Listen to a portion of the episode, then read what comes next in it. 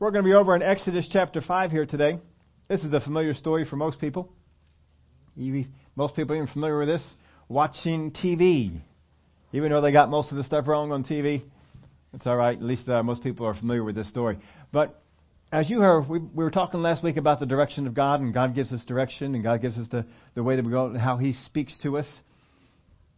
How many of you have ever been led by God. God led you to do a particular thing, go a particular place, uh, invest in something, buy something, take a job, whatever it might be. God, you prayed about it, and you felt that God led you to do this particular thing.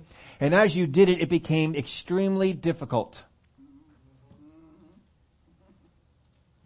Became very tough.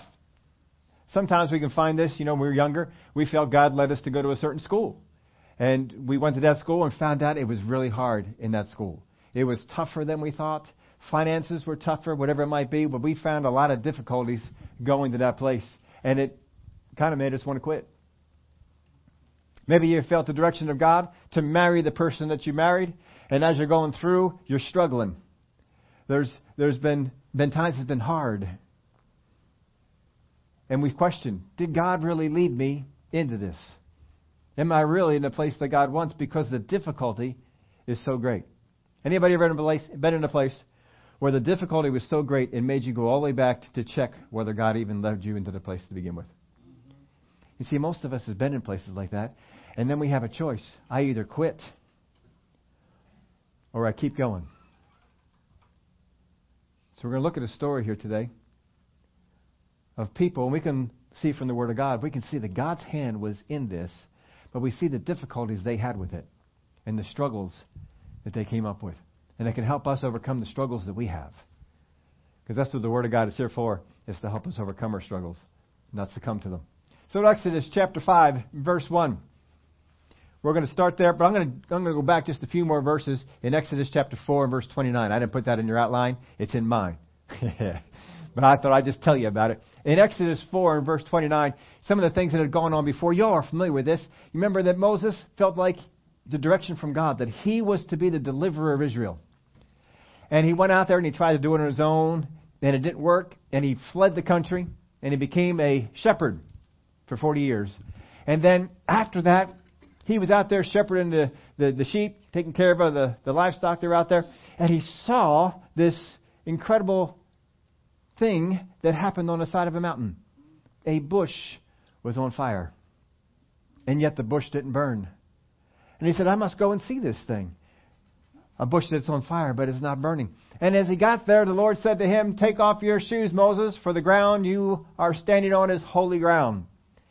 And so he took off his shoes and he had a conversation with God. How many remember that conversation he had with God?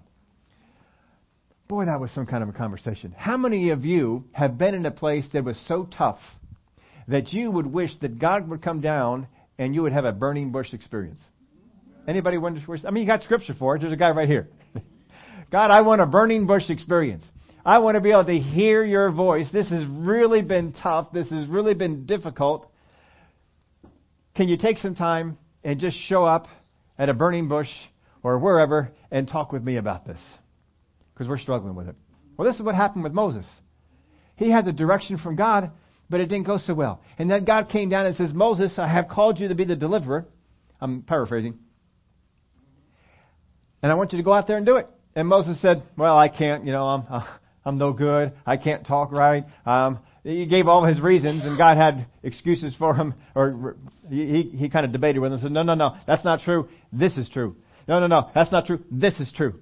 And so finally he ran out of excuses and Moses finally comes down there and says, I don't want to go. Have you ever been in a place where God is leading you to go to a place and you finally just say, I don't want to go? Please understand this. God will lead you to places that you do not want to go. God will do that. Do you remember Jesus' prayer in the garden? Yeah. Jesus said, Lord, not my will, but your will be done. Which meant God's will was different than, now get this folks, God's will was different from Jesus. If Jesus could have a will different from God and be without sin, Why are you on your case so much? But see, he straightened out in the garden. When he came out of that garden, which will did he do? The will of God. But understand, when he was in that garden, he had a will different from God's. And so he prayed. Moses has a will that is different from God's. You got to get your head around this one. God will lead you to do things that are very difficult and will test you and will push you to your limits. And it's the will of God. You don't believe me, go through the book of Acts and look at the life of Paul. Look at the life of Peter. Look at the life of John. We can keep on going. How about Stephen? You think that was difficult? He got stoned. God will lead you into, into places where it will test your will, test everything that you're made of. And that's what's happening here with Moses. So we finally get Moses on board, and Moses heads out, leaves his job of 40 years to go out and to do what God has called him to do. And as he gets out there, he comes over to the children of Israel. And verse 29 has what, we, what he says to the children of Israel. He comes to the children of Israel. But before we do that, understand this about the children of Israel. The children of Israel have been crying out to God, God, send us a deliverer. Because the oppression of Egypt is great. Send us a deliverer. And Egypt rose up and killed their babies, beat them to make them work, and worked them as slaves for 400 years. And they cried out to God, and God, God, we, we want deliver, we want to get out of this situation. Send us your deliverance. Send us your direction. And so then Moses comes to them. And here's what Moses says. Then Moses and Aaron went and gathered together all the elders of the children of Israel. And Aaron spoke all the words which the Lord had spoken to Moses. Then he did the signs in the sight of the people. So the people believed, and when they heard that the Lord had visited the children of Israel, and that he had looked on their affliction, then they bowed their heads and worshipped. So the people believed, and when they heard that the Lord had visited the children of Israel, and that he had looked on their affliction, then they bowed their heads and worshipped. So here's what happens. Moses comes down and says, The Lord has heard your cries. I have been sent to deliver you. Now here's the signs that God gave me with the rod. You remember the things that with the snake and the different things he was given for that. And so he, he did those and they said, God has sent you. And they believed.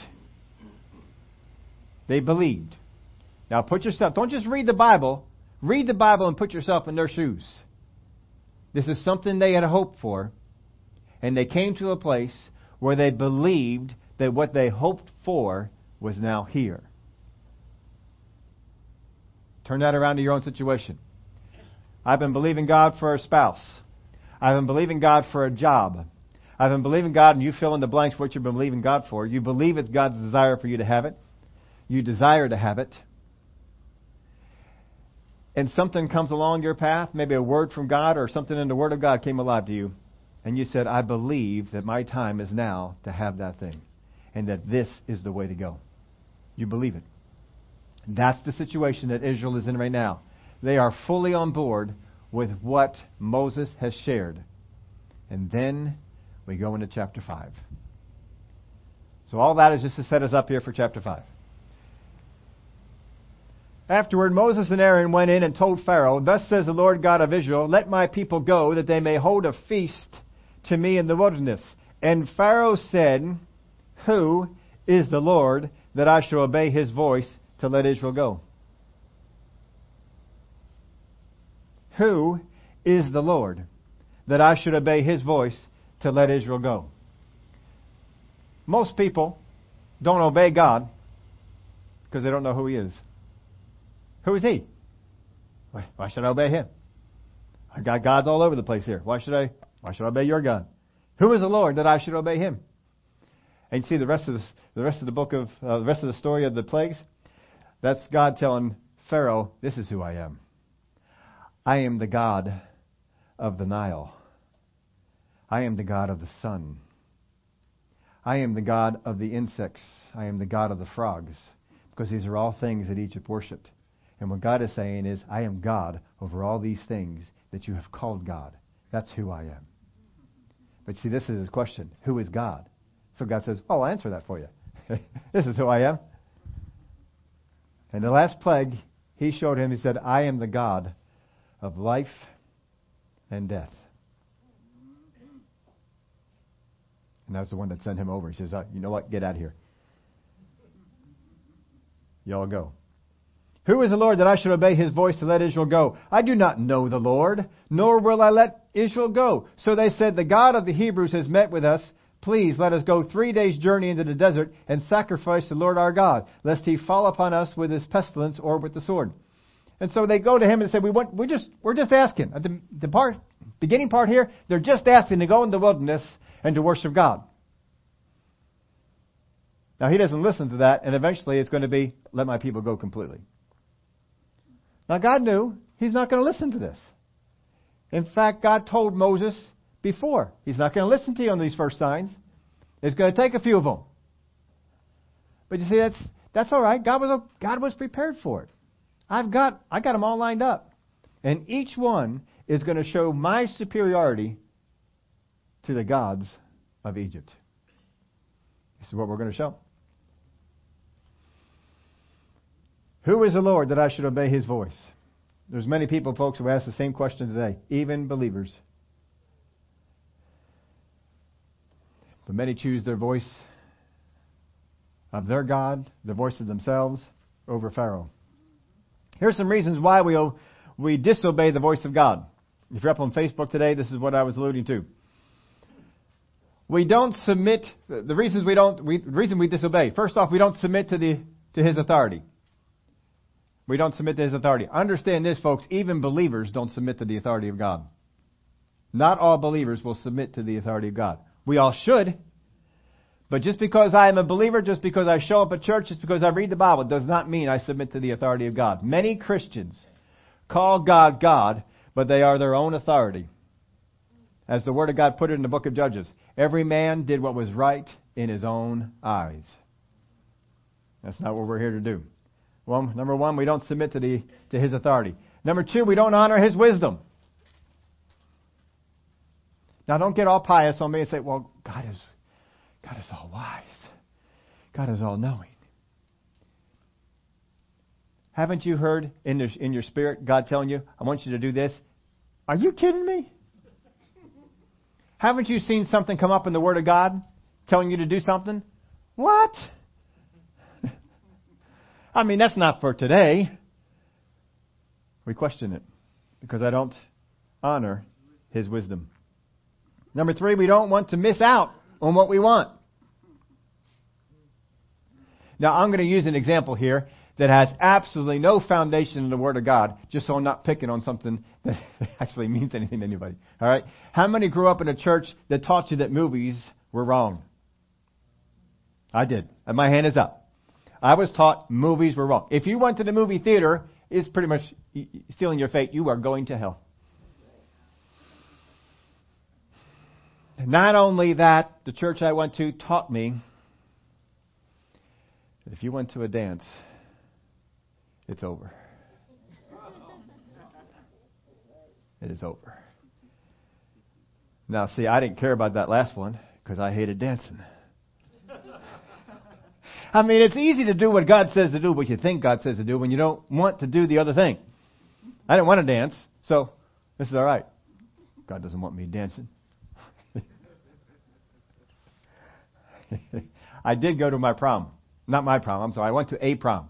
There was a girl in church, and she was going to a prom, and we started started dating for a brief period of time. And she had a prom to go to, and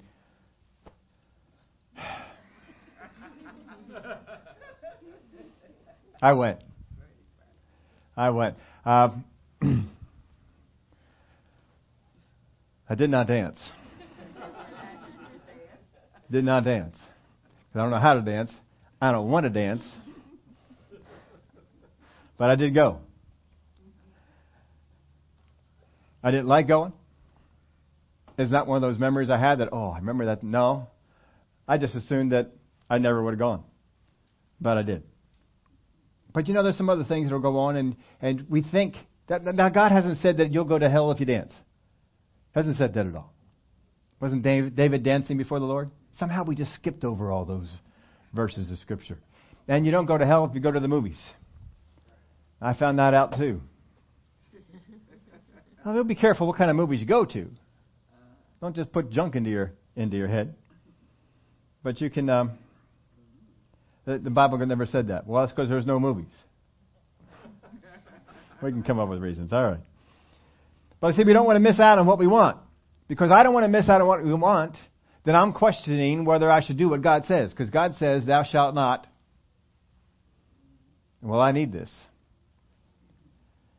Here's another one. We are unsure of His voice.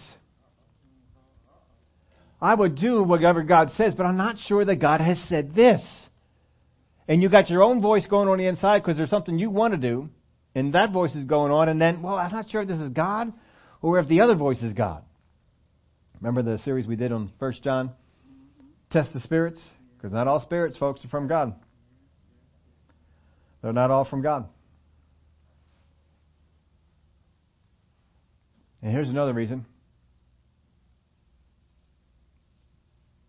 I'm not strong enough to do what God said. I'm not strong enough.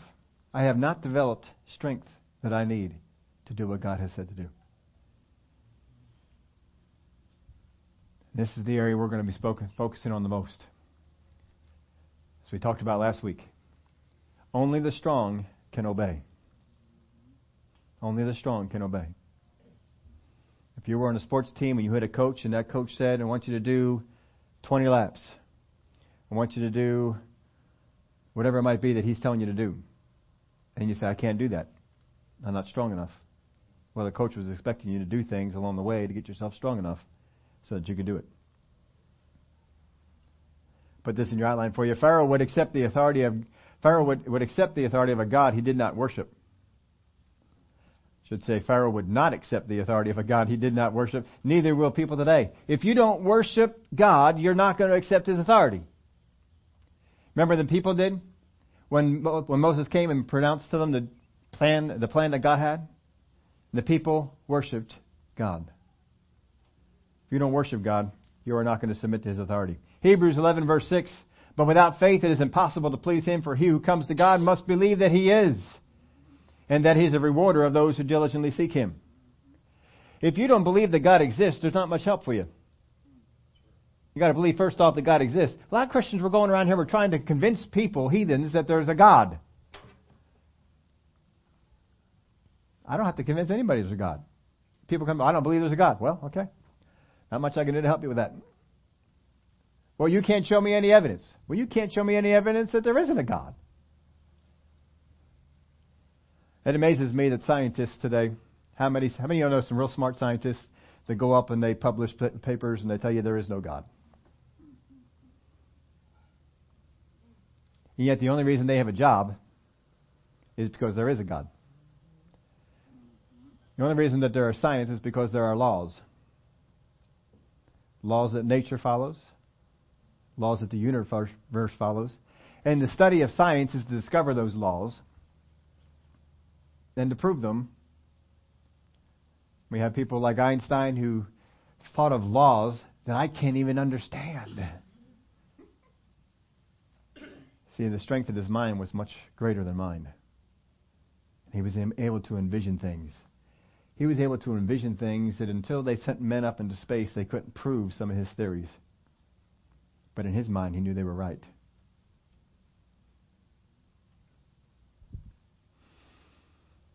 We've got to develop our strength because I want to be able to obey. When God says, I want you to be ready, I need to be ready. Let's go back over here to the scripture. Verse 4. Then the king of Egypt said to them, Moses and Aaron, why do you take the people from their work? Go back to your labor. And Pharaoh said, Look, the people of the land are many now, and you make them rest from their labor. So the same day Pharaoh commanded the taskmasters of the people and their officers, saying, You shall no longer give the people straw to make brick as before let them go and gather straw for themselves, and you shall lay on them the quota of bricks which they made before.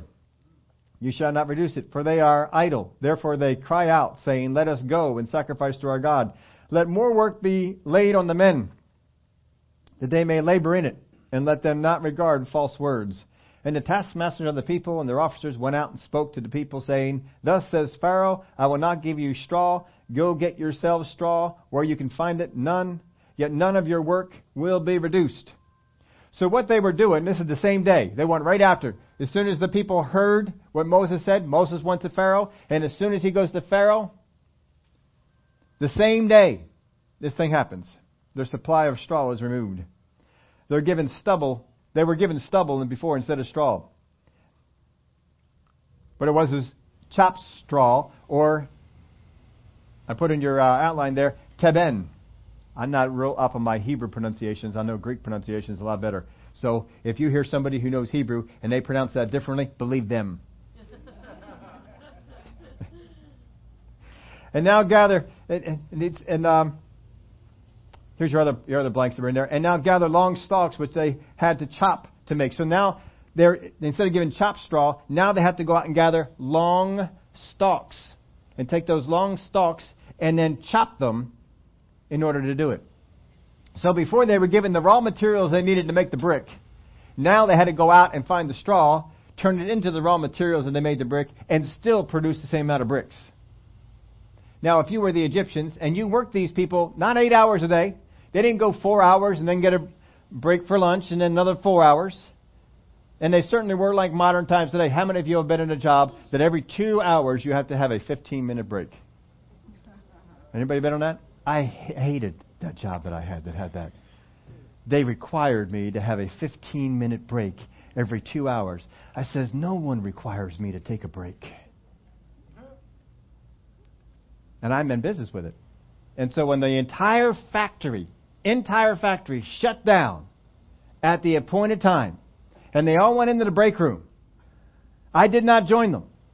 I kept the production run going by myself. And so the production manager, he saw me doing that, and he came on. And the two of us ran the entire production line that had a whole bunch of other people supposed to be on it, and we kept it going. Because I could not stand the idea, why do I have to stop work for 15 minutes? I don't need a rest. I don't need a break. Let's keep this thing going on. I, I didn't like that. They liked it when I was not in the shop and I was out on the road in the truck. They didn't like me in, in the shop and doing all that sort of stuff. But how many of you ever been there? I, I had never been on a job, and they required that until that job. Never had a job after that that required it either. But that job, they uh, they, they had that in their their thing. They didn't get that down here. They kept working. I don't know if they broke for lunch or not. They may have, but you worked from the early in the morning until late at night. They were slaves. There wasn't any extra time. And so now they're saying, in that time that you've been working, from sun up until sundown, now you're going to have to go out there and get your own straw and chop it up and still make the same amount of bricks. How many of you think the Egyptians or Pharaoh expected them to get this done? They did not expect them to get it done. This was not done that they were expecting it to get it done. It was done to break their will. We're going to cut off your supply. We've been we're so been so nice to you folks. We've been giving you a supply to work with. Now we're not going to be nice anymore, and we're going to cut that off. yeah, they've been nice.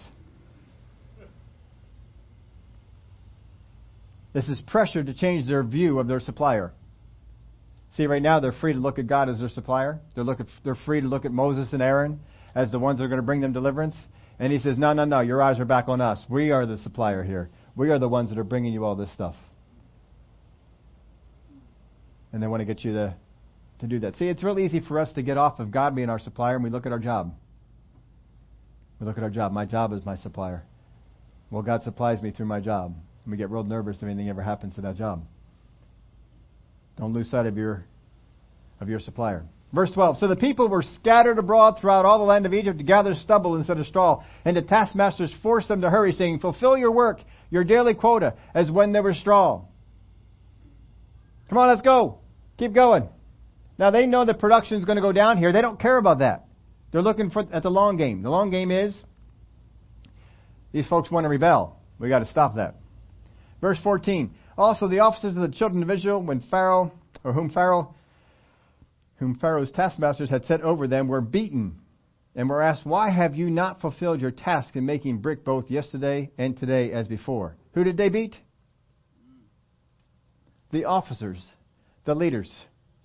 Not all the people, the leaders. Because if you discourage the leadership, you discourage everybody. Because God has even set up His church this way.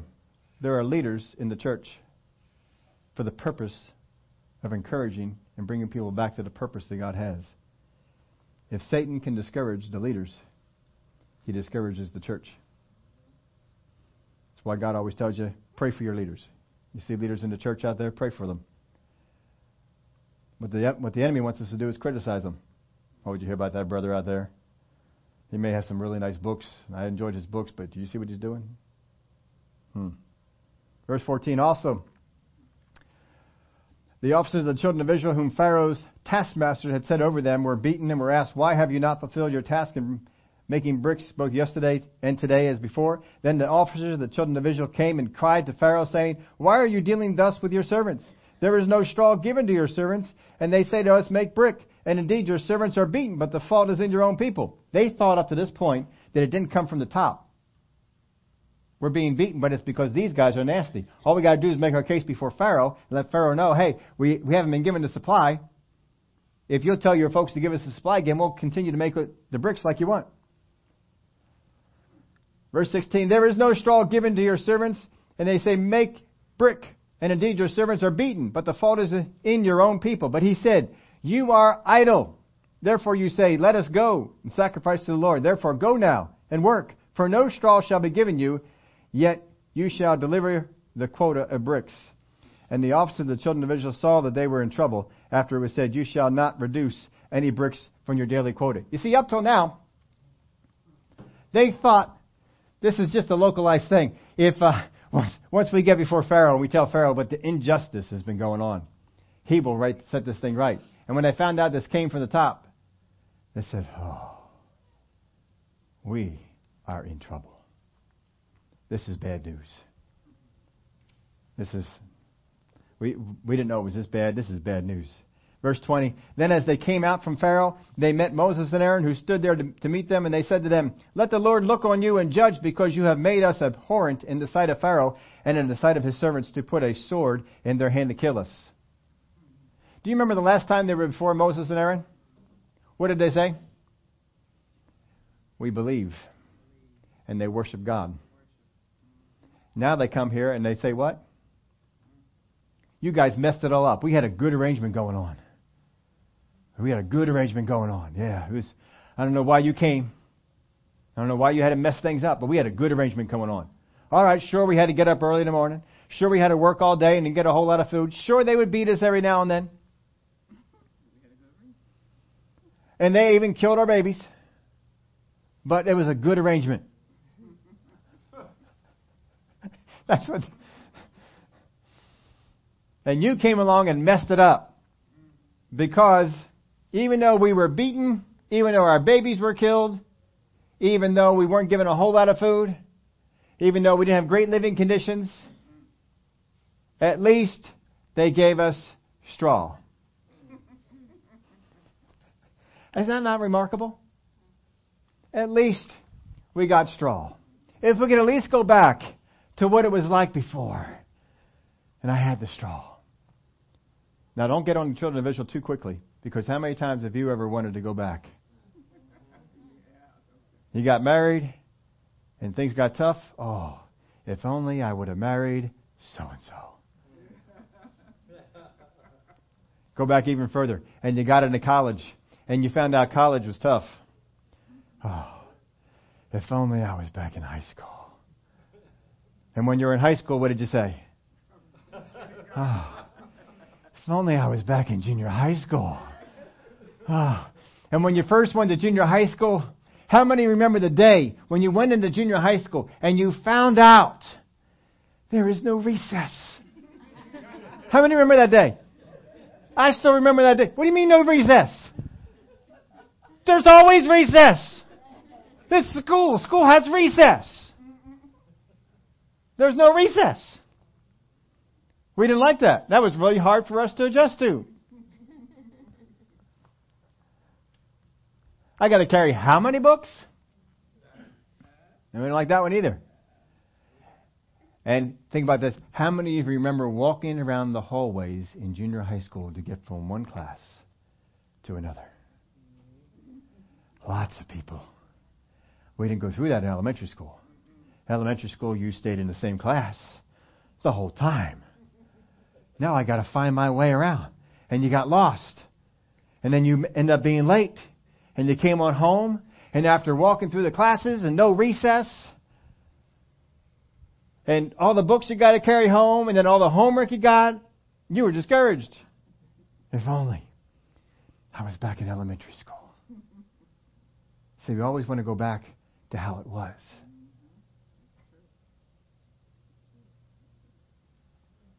It's not a new thing. That's what happened here. As bad as it was for them, right now, it was looking pretty good. As bad as your situation is right now, the past looks good. God doesn't tempt you with your past. God encourages you with your future. It's the enemy who tempts you with your past. If you got your past constantly being brought up into your face, guess who's talking to you?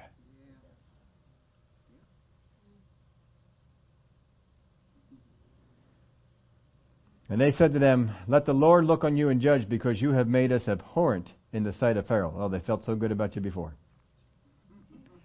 And in the sight of his servants, to put a sword in their hand to kill us. How many times are we where God has told us to be, but we're thinking we're not because of what it is that's happening around us? I'm where God wants me. But because of all the things going on around us, I'm beginning to think I'm in the wrong place. See, not being strong enough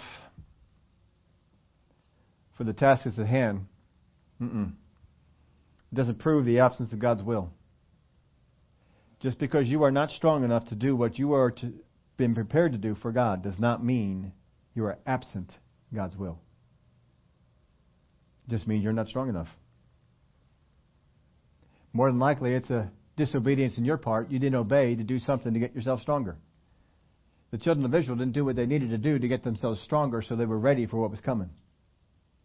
God says, I'm going to pull you out. But God knows when I pull you out, these people are not going to let you go. They got two to four million free laborers to build stuff. Maybe even like pyramids. Two to four million people to build stuff that they don't have to pay. It's not a bad deal, is it? If you're an Egyptian. Put this in your outline for you. Not only is the plan to discourage the people, but also discourage the lead- leadership from revitalizing them to their purpose. God has a purpose for you. He does not want you to be revitalized to it. Now, all right, so the children of Israel are discouraged. The leaders are discouraged. What about Moses? Now remember, we reviewed all the stuff. Moses had the burning bush experience. God spoke to him directly, turned his staff into a snake. His hand became leprous and then was healed. These are remarkable things. Now, if God's going to do signs for me, I prefer to skip the snake one. It's just a preference on my part. Prefer not to have the snake one. I like snakes from a distance. I'm just not a big fan. Now, if it's a corn snake, it's something you know is harmless. I don't. I'll hold them. I'll do all sorts of stuff with them. It's fine. I don't, the, the the aspect of the snake isn't there. It's the business end in the front. That's the part I don't like. And I don't want to sit around and figure out is this a poisonous snake or is it not? I generally treat all of them as if they are. Miss Sharon was showing me a picture of a snake she had. How long was that snake, Miss Sharon? 15 inches or so? About 15 inch snake. How many of you, if you saw a 15 inch snake, are going chasing after it, poking it with a stick to see if it's okay? checking it out. You all right in there? How many, how many people here besides Sharon? Sharon's it. Yep.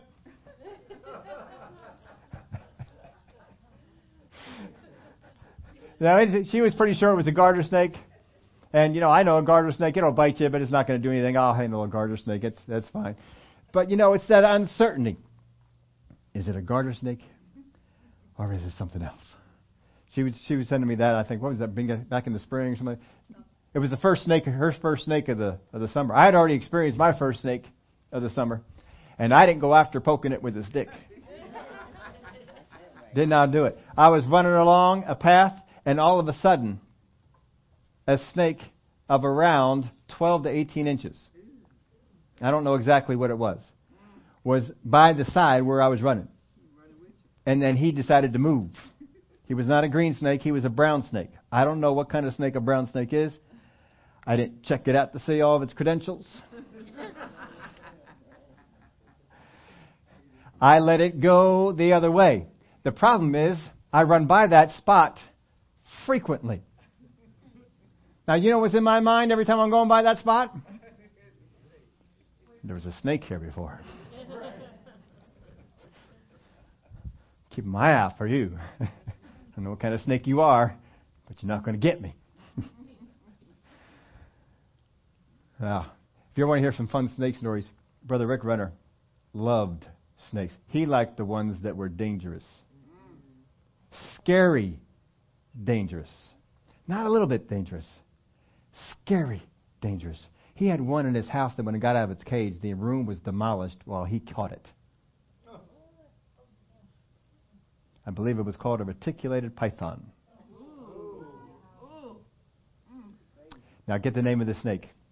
He got it from somebody else who didn't want it anymore. Gave it to him. The name, the, the name of the snake was Lucifer. When he brought it into the house and put it in the room with all his other snakes, his roommate said, I am not staying in this room, in this house, as long as he is there.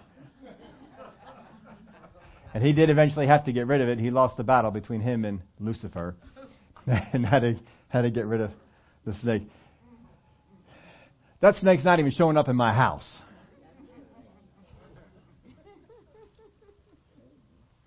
Maybe Miss Sharon wants to have a go with that snake, but no. not me. Nope, don't need it. So understand this about Moses. Moses had this, this staff turned into a snake. Grabbed the snake by the tail, which I think is bad. I think that's a bad place to grab the thing. But he grabbed it by the tail, and it turned back into the rod. And then we had the leper's thing. So he had all that. The burning bush. How many of you think if you had a burning bush that didn't get consumed, the voice of God coming from the burning bush, and the snake and the lepers, leprosy in the hand, how many of you that would convince you that whatever you needed to do, God, God said it? Yeah. I mean, are there any questions? No. There should not be any questions, right? No. Exodus chapter 6 and verse 1. Then the Lord said to Moses, I'm sorry, verse 22. Let's go back to Exodus 5:22. So Moses returned to the Lord and said, "Lord, why have you brought trouble on this people? Why is it you have sent me? For since I came to Pharaoh to speak in your name, he has done evil to this people, neither have you delivered your people at all." Now, get the timeline down here. You read over this, you miss the timeline. Moses and Aaron come into the presence of Pharaoh have the conversation, and the same day, straw is taken from the people. So the next day they have to go out and they have to get the straw. Not that's the same day that it was given, but the next day is what it affected because they already had received some supply. So the next day they have to go and they have to find their own straw and still make it. When they don't finish, then they get beaten. So now you're on to the next day. Now that's the day that they probably, the elders, head on over to talk with Pharaoh. And Pharaoh, you don't know what's going on. But your people are beating us. And he says, yeah, I told them to. Now get out there and get busy. And so they come on back, and they meet Moses on the way out. We are looking at two days removed, maybe three. They have endured this dilemma for two, maybe three days. How long have they endured slavery? Over 400 years. In fact, folks, the entire lifespan of every person alive, they have been a slave. They have been under this abuse. It's the only life they know. They were given a glimmer of hope. And for two, three, even if we're generous, even if we say four days, four days, at the most, they've been going through this. They are tired of it and they say, We are done. We are done with this. We are done with you as our leader. So Moses returns.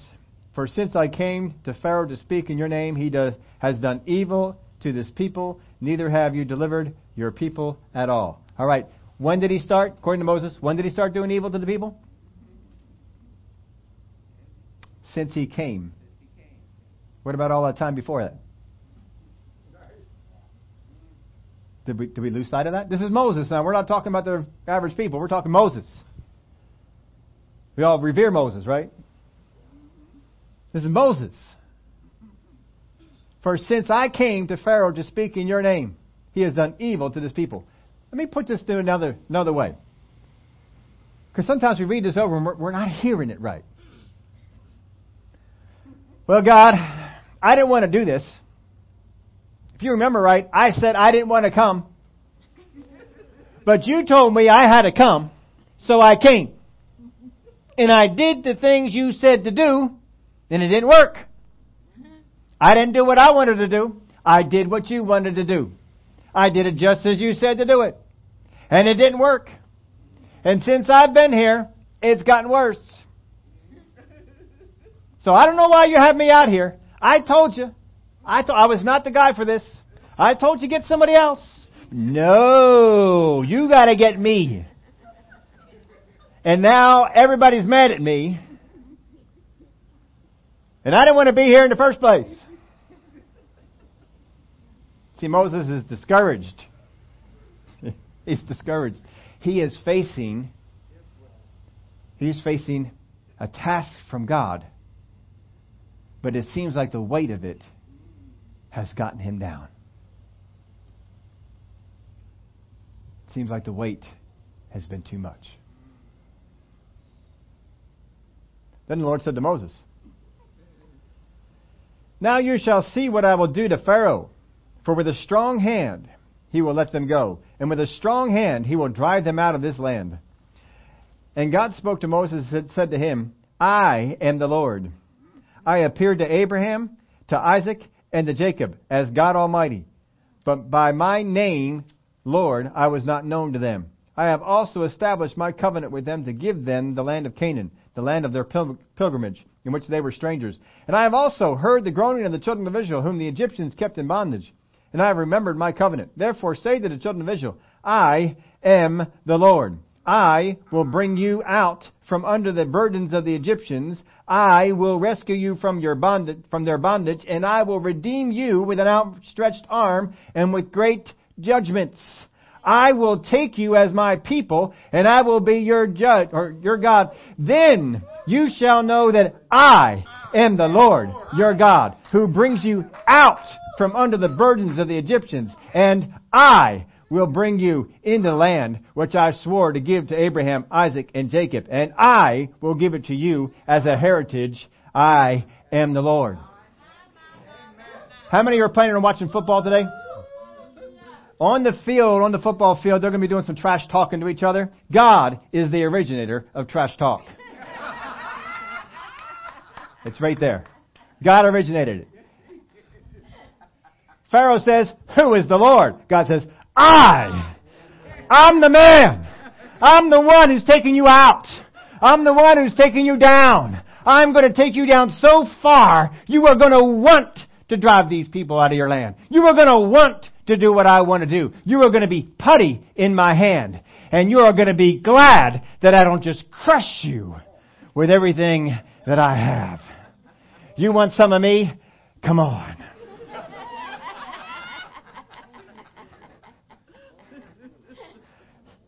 That's the Steve Heck translation of that section. That's what he's saying. I'm the man. I'm the God who's going to do this. I'm going to take you out. And I'm not even going to work hard.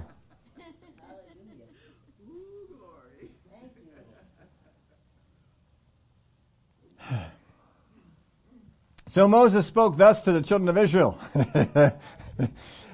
I wish I could be there. When I get to heaven, I want to, I want to say, God, I want to see this speech. I want to see how did Moses relay this to the people? I want to, how did he do it? Did he do it in such a way that says, well, guys, this is what God said.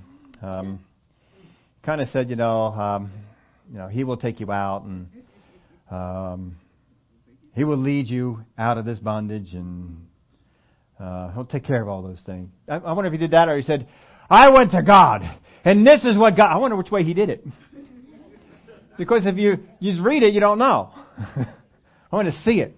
So thank God. We, and how many you know God does not need videotape replay? He doesn't need videotape replay. He can take you there. He can take you right there. He said, "You want to see? Come on, right over here." Because God is the God of the past, present, and future. God is involved right now with Abraham as much as He's involved with you. God does not follow a timeline. We went over this and we were talking in the Wednesday night series. But all things that are created are created by Jesus. All things. And it says in there whether seen or unseen. We too much focus on the seen. But do you know that time is one of those things that is unseen? And that God created time. If God created time, then God existed before time. And if God can exist before time, then God can exist outside of our timeline, even with our timeline going on. So when Jesus says, I'm not the God of the dead, I am the God of the living. It is not that I was the God of Abraham, I am the God of Abraham. When he went back and he took John to the, to the tribulation, he didn't show him a video of what might happen. He took him to the future to actually see it. And when we get in, when we get called up into heaven, and we are watching the tribulation from up top, we're going to see a bystander there with a pen. And he's going to be writing stuff down. And it's going to be John. I love talking about this. I mention it more, more often, probably than y'all stand, can stand it. But when we read the book of Revelation, we read a book written by a man in the past, watching events that haven't happened yet. And we're reading about it.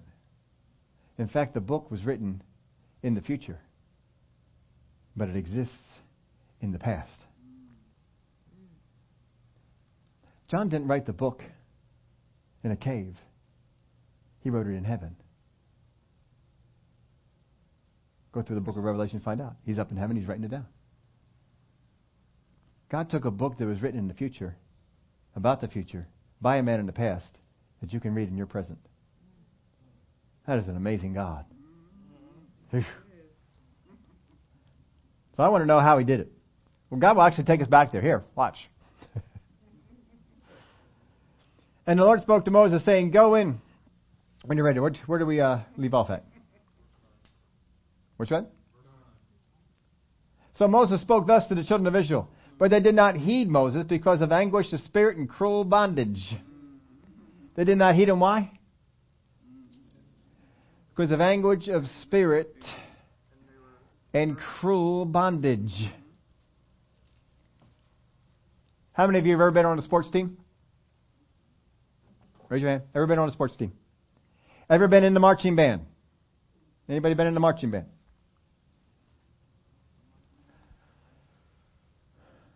My sister was in the marching band. I was not. I know what you all go through because I heard it and they put you through some pretty tough things in the marching band. I don't want to try and think, make you think football players are the tough ones. I know marching band people are tough because they set you out there under the sun. There's no shade. Under the sun, carrying your instrument in full uniform, marching around for hours. And sometimes she would get called over there to go on a Saturday. And they would start early in the morning, they would go until late in the afternoon, marching underneath that sun, carrying whatever it is they had to carry. And some of the people might pass out. Because, just what it says right here anguish of spirit and cruel bondage. When you were in marching band, did any of you ever think, they are cruel? When you're in the football team, did you ever think, they are cruel? You ever watch a football movie and you see the guy, he's puking? And what's the coach come up to him and say? He's yelling at him. Top of his lung, yelling at him. Get out there in that field. I want you to, you're going to run more now. Why? Because he's trying to get him tougher in practice. So when the game time comes, he's ready. They're trying to get you tough enough in the marching band in practice. So when game time comes, you are more than able to accomplish what is there. And God, in our times of practice, is getting us ready so that we are tough enough to handle what comes. Because He says, The day is coming. You have asked for deliverance. You have asked for me to come down and deliver. But I know when I come down and deliver, I know what Pharaoh's going to do. And you've got to be tough enough to hold up your end of the bargain. You've got to be tough enough to hold it up on your end. The coach can't be tough on the sideline. The players have to be tough enough on the field. And God says, guys, I need you tough out here. You're, you're the players. I need you tough out here. I need you ready to hold up. And so he exhorted Moses, and he came to Moses, and Moses came to the people. Because of anguish of spirit and cruel bondage, they didn't heed it. And the Lord spoke to Moses, saying, Go and tell Pharaoh, king of Egypt, to let the children of Israel go out of his land. And Moses spoke before the Lord, saying, The children of Israel have not heeded me. How then shall Pharaoh heed me? For I am of uncircumcised lips. Then the Lord spoke to Moses and Aaron, and gave them a command for the children of Israel and for the Pharaoh, king of Egypt, to bring the children of Israel out of the land of Egypt. Now the story continues to go on. We're not going to get into the rest of it. You know that God went in there with the plagues and the things that had gone on. And each time the plagues went on, the children of Israel murmured and they groaned and they complained because they were not up to handling the pressure that was coming down upon them. They wanted deliverance, but they wanted deliverance without any pressure. They wanted deliverance without any cost. When you desire to do something good for God, when God has put down on the inside of you a purpose that is a great purpose, understand it will come at a cost yes. to you. Amen. That you are going to have to be ready to bear up under that cost. That you're going to have to be like, maybe not to the extent that Jesus was, but Jesus in the garden, sweating blood and saying, Father God, not my will, but your will be done. And because of what he did, we all benefit. And we're born again because of what Jesus did. Opposition to God's word and direction, folks, is going to come. It will always come, and its presence does not mean you missed it. You get pressure on your job, doesn't mean you missed it. You get pressure in your marriage, doesn't mean that you missed it. You get pressure because the kids aren't right doing the right things. Doesn't mean that you missed it doesn't mean that you missed it because things around you are not going that well. But you see, when things are not around us are not going that well, it's when we have time to get ourselves strong, to get ourselves strengthened, to build ourselves up. If your strength is not up to the task, failure will often result. But it's not because you're in the wrong place or doing the wrong thing or didn't hear from God. It just means that you did not build up your strength and you are not ready to do what God said to do. Even though you became discouraged, it does not mean that God will reject you. Did God reject Moses? No. Just because you got discouraged doesn't mean God has rejected you. But He will encourage you. Just like He encouraged the children of Israel, and just like He encouraged Moses. He will encourage you. It's up to you to accept it. You got to receive it. You got to accept it. The children of Israel didn't accept it. They didn't get encouraged. They didn't get built up. Moses did. And if you went through the rest of the book of Exodus, you will find out that Moses never again gets discouraged like this. He never again comes back and questions God. And if you think that if I only had a burning bush experience, if I only had a snake rod experience in my life, if I only had signs and wonders going on to confirm that what I'm doing is God, that you would never wonder, never question you are wrong. Brother Hagin, back our, when I was in school, he taught us this. He said, The best thing is to be led by that inner voice of your spirit. That's the best thing. He said, If you are led by the inner voice of your spirit, you will face opposition, but it probably isn't going to be anything great. Now, this is a man who had visions and dreams and such such things about the purpose of God. And he says, when those things come, understand the opposition that comes is great. It's great. And even as great as all those things were, the one with Moses, the stuff that Elijah had, the things that Elisha saw, as great as all those things were to tell them this is the direction that God has for you to go they still came to places where they were having difficulty and they struggled. Here's a guy for you to look at David, as in King David. If you had God move on you to where with your bare hands as a child you killed a lion and then you killed a bear, then on the basis of that you went out and you killed a giant that everyone in Israel was afraid of. And people who were warriors from their youth were scared of this guy so that they would run and hide. And you went out on the battlefield without armor, without a sword, and faced him in the name of God. And he died, and you didn't. And then you went on the battlefield and slew thousands of Philistines so that the children of Israel began to sing songs about you. And don't forget, the prophet of God came and anointed him king. How many of you would say, Boy, I tell you what, I don't need anything else from God. That's enough. And yet, how many times in the, in the Psalms do we read of the discouragement that David faced? No matter how great the thing that God has shown you to, to demonstrate His way, no matter how great the sign was that He spoke to you, just understand this the opposition will be greater. Because you are here to live a life of faith. So no matter what you have received on the direction of God, there will always be room for you to doubt. But what God is looking for is a people who will rise up.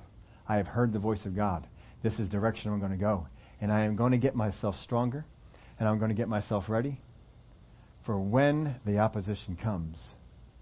I need that strength. Because if you buckle under, it's not because of God, and it's not because of the calling.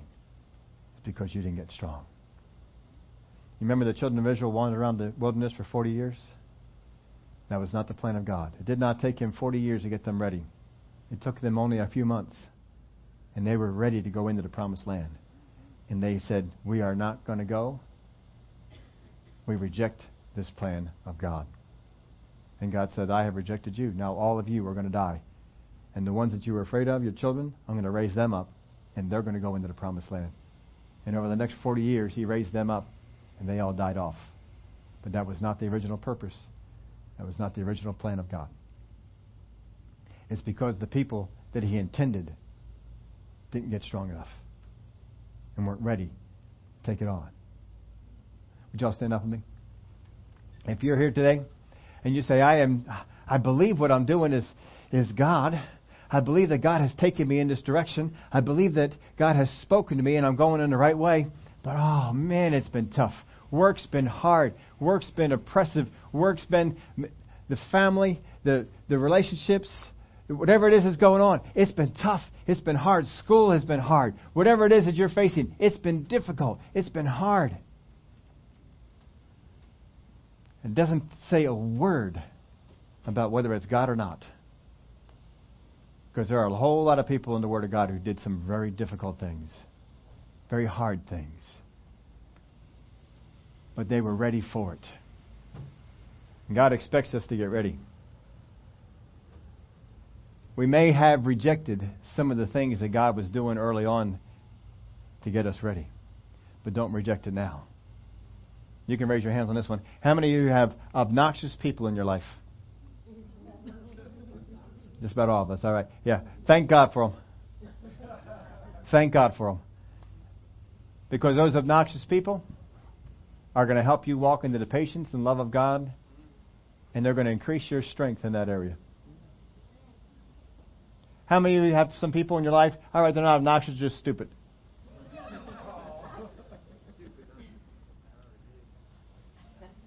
Yep. And you want God to get rid of them? No, He's not. Because if they got out of your life, somebody else is just going to come in there. Because there's a lot of stupid people in the world. There's a lot of obnoxious people in the world. And sometimes it seems like they have all found you. But you see, these people are in your life for a reason. Because first off, God wants to make you stronger. Stronger walking in His love. Stronger walking in His purpose. Stronger doing the things that God told you to do. It's going to make you stronger in that. And along the way, you can help some of these people out. God's words to you are not always very long, but they're always full of things to do. Brother Hagin's word that he received from God teach my people faith. That's it. That developed a lot of years of ministry out of that. What do you have to keep coming back to? What did God say? Teach my people faith. What has God said to you? Some of it He has said in His Word. In just a general way. Some of it He has said specifically to you. Something about calling that's on your life. Whatever it might be. Stop blaming all the people around you. And look to yourself. Father God, if you called me to be king, Saul is not in my way. If you called me to be the deliverer of Israel, Pharaoh is not in my way. He's not my problem. But the enemy will get you to focus on the wrong things and the wrong problems. Focus on the direction of God. Well, I don't have any direction from God. God has never spoken to me. Yes, He has. Oh, yes, He has. He's given you some general things, and we've talked about some of those in the Word. We'll, we'll be talking more about them as the weeks go on here. But beside that, if God has called you to be a husband, a wife, a parent, fulfill that call. If He's called you to be a, an employee at your job, fulfill that call. Don't fulfill it based upon the people that are around you, how faithful they are and how good they are. Do your work heartily as to the Lord, the Word of God says. And every day you wake up, say, Father God, I am here, and I will do what you have said to do. And whatever problems I face today, they're only going to make me stronger.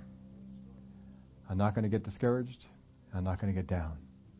I'm going to keep on moving in what you have told me to do. Let's pray. Father, I thank you for the help that you give us in life. You have spoken to us. You have spoken to us direction. You have put us in places, have us doing things. And our purpose here in life, Father, is to get stronger and stronger. The enemy wants us to get weaker. He wants us to not focus on our growth. He wants us to stay the same this year that we were last year. But if we stay the same, we don't get stronger. When the opposition that you know is down the road comes, we won't be ready for it. For those things that we've cried out for, says, God, I want this in my life.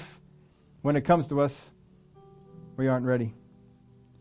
And when the opposition to that thing comes, we get discouraged and we cry out and say, I don't know it was going to be this hard. But you have a way to make us fit, to make us ready, to make us strong in the things of God. We thank you for it. Glory be to God. Every head bowed, no one looking around, how many of you can say that looking at this story with Moses, it has renewed you on the purpose of what God has called you to do? Raise your hand. Renewed on the purpose of what God has called you to do. Glory to God. Father God, you see those hands that are up. I thank you that we can take encouragement from one like Moses. He had a lot of people in his life who didn't help him, but he didn't use them as an excuse. He kept coming back to you, and you encouraged him, and you moved him on. I thank you, Father, that you will do the same for us, and we receive that. In the name of Jesus, we pray.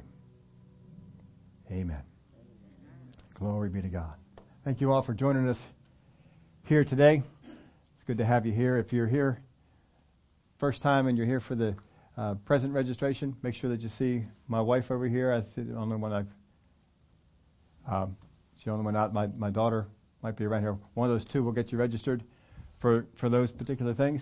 Wednesday night we are not going to have service. I was planning on having service, but it was reminded me that we don't usually have it on there because half of our crew goes away and the other half is, or most of the other half is making meals for people that are coming on Thursday. So. so we ended up, we're not going to have service on Wednesday night. Don't tune in on Facebook or anything else. We're not going to have anything going on on Wednesday. Um, we do have the end times class going on today. If you want to stick around for that, it's going to be 1 o'clock. Let me know on the way out if you're planning on staying. Just wanted to uh, find out from, from you who's, who's going, who's not, so forth like that. Um, what we're looking at today, how many of y'all know some of the things that go on in our holidays? You know, where did Christmas time come from? Where do all these holidays come from? Well, we're going to show you these things are not new, but they come they date all the way back to the time of Genesis. And there's some things in particular that we'll we'll show you with with that. So um, if you want to stick around for that, that's going to be going on. The mystery Babylon is what's called in the book of Revelation, and we're going to show you what that is here. Is um, uh, that'll start up about one o'clock. What time? Are you, I don't even know what time it is now. There we go. All right, good. So you're going to have time to get out there, get something to eat. So let me know if you uh,